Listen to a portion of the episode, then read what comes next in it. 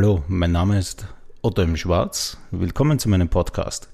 Hier erzähle ich über die Gedanken zu meinen Werken, spreche über Dinge, die nicht in meinen Partituren stehen und man hier vielleicht zum ersten Mal hört. Lux Eterna ist eigentlich erst der zweite oder dritte Choral, den ich für Blasorchester oder in diesem Fall für eine flexible Gruppe von äh, vier bis fünf Stimmen geschrieben habe. Meine ersten Stücke waren das St. Stephen's Choral und auch ein Choral in dieser Passage von Secret of the White Rose, äh, Schlussteil. Und in diesem Fall Lux Eterna, das ewige Licht, ähm, entstand deswegen, weil ein Musikkollege oder Komponistenkollege eigentlich äh, mich gebeten hat, ein Stück zu schreiben zum Begräbnis seines Kindes. Äh, ich glaube, es gibt nichts Schlimmeres, als äh, wenn man ein Kind verliert. Und ähm, er hat gesagt, er kann selbst nichts komponieren, was ich natürlich voll einsehe in dieser Extremsituation. Und ich habe versucht, äh, einen sehr einfühlsamen, leisen Choral, der aber nicht nur traurig sein sollte, sondern auch im Endeffekt ein, ein positives Ende bringen soll, äh, zu komponieren. In meiner Beschreibung steht, Otto im Schwarz wurde von einem Freund gebeten, einen Choral zum Begräbnis von dessen Kind zu komponieren. Lux Eterna, das ewige Licht, ist eigentlich ein Teil der Totenmesse, hat aber in dieser Komposition keinen Bezug zum lateinischen Originaltext. Menschen mit Nahtoderfahrungen berichten oft von einem hellen Licht. Die Musik bewegt sich zwischen traurigen, hoffnungsvollen und flehenden Passagen hin und her und stellt Fragen, die natürlich nicht beantwortet werden können. Sie endet jedoch in einem versöhnlichen Durakkord, der die Ruhe und Wärme dieses Lichtes, welches Erlösung verspricht, widerspiegelt. Also wie gesagt, äh, diese Nahtoderfahrungen, dass man da durch eine, eine, das einen Lebensfilm sieht und dann dieses Licht, das immer näher kommt, indem man da durch eine Röhre durchgeht oder durchsieht. Das ist ja ähm, etwas, was viele Menschen, ähm, nicht viele, aber natürlich die Menschen, die eine Nahtoderfahrung gehabt haben, äh, berichten und äh, auf diese Begebenheit habe ich halt dieses Stück aufgesetzt. Es ist äh, an sich geschrieben worden für Brass Quartet, haben aber dann, äh, hab dann versucht, eine Blasorchester-Version, aber auch eine Fanfare-Orchester, Brassband oder Streichversion darin zu integrieren, dass man auch mit kleineren Orchester ähm, dieses Stück spielen kann. Also man kann, wie gesagt, diese ganzen Ensembles, über die ich gerade berichtet hatte, habe, äh, kann, man, kann man dieses Stück spielen. Man kann es auch, auch variabel besetzen, was natürlich für Musikschulen oder für ähm, Orchester, die jetzt nicht so viele Instrumente haben, auch äh, erleichtert wird, dieses äh, aufzuführen. Ähm, es ist in diesem Fall habe ich ähm, ein Kleinformat gemacht, Marschbuchformat, habe dann natürlich gleich einmal Kritik bekommen, äh, ob ich jetzt äh, im Endeffekt, äh, äh weil ich ja dieses Symphonik Dimensions, diesen neuen Verlag jetzt habe, ob ich jetzt Geld einsparen will. Im Endeffekt wollte ich den Leuten helfen, dass sie dieses Stück auch äh, außen spielen können, also bei jeder Veranstaltung. Ähm, eine Streicherin aus, aus England hat mir geschrieben, ob ich einsparen möchte. Sage ich nein, eigentlich nicht. Äh, ja, weil Streicher marschieren nicht. Ja, okay, das sind oft so Diskussionen, die ein bisschen mühsam sind, aber ja, auch passieren.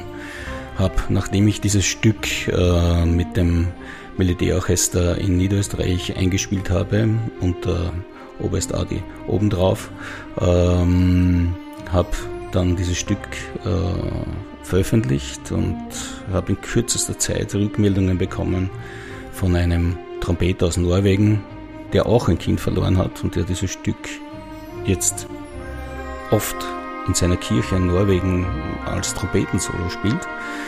Das heißt, es wird auch eine Version rauskommen mit Orgel und Soloinstrument für die Zukunft. Ähm, für mich ist dieses Stück sehr berührend. Man kann es auch im Endeffekt mit einem vierstimmigen Chorsatz auf Um oder A ähm, verschönern noch. Äh, ja, ich würde mal sagen, hören wir mal in diesen Choral rein.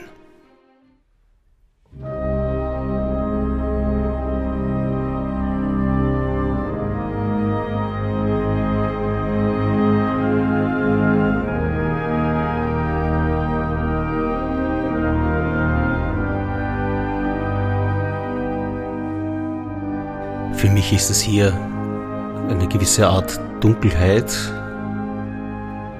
aber trotzdem nicht hoffnungslos.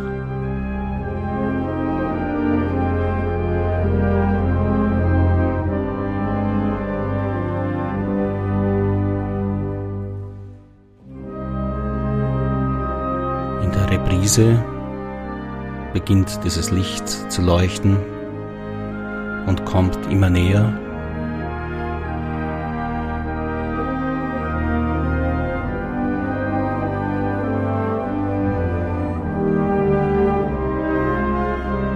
Das Flehen ist dahinter, das Nicht-Verstehen.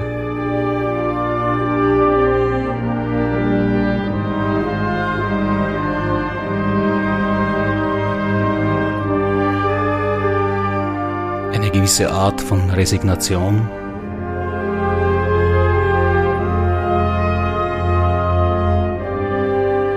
Fragen, die nicht beantwortet werden können.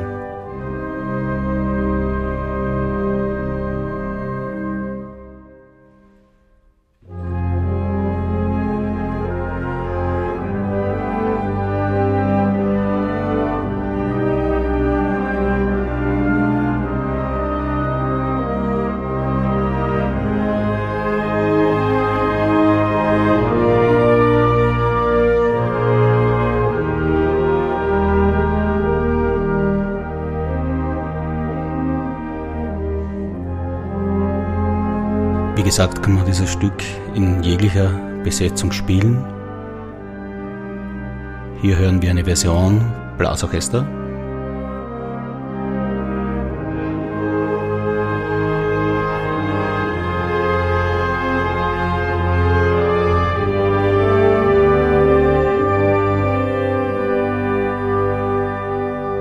Aber es gibt natürlich auch die Version, wo man den Chor hinzufügen kann einfach diese vier Stimmen nehmen. Sopran, Alt, Tenor, Bass.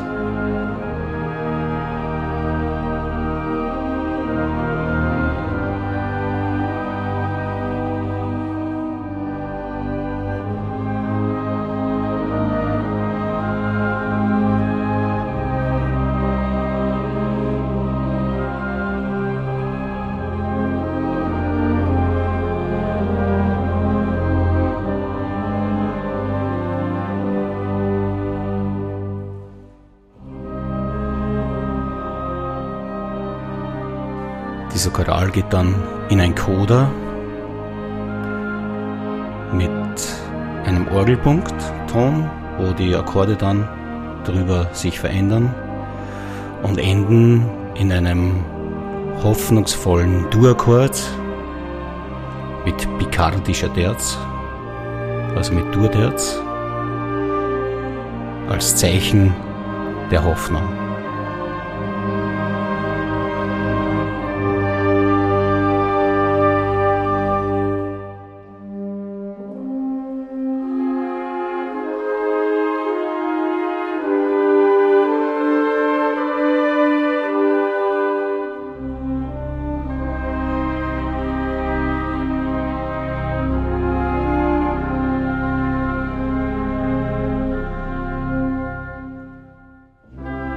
Lux Eterna, das ewige Licht.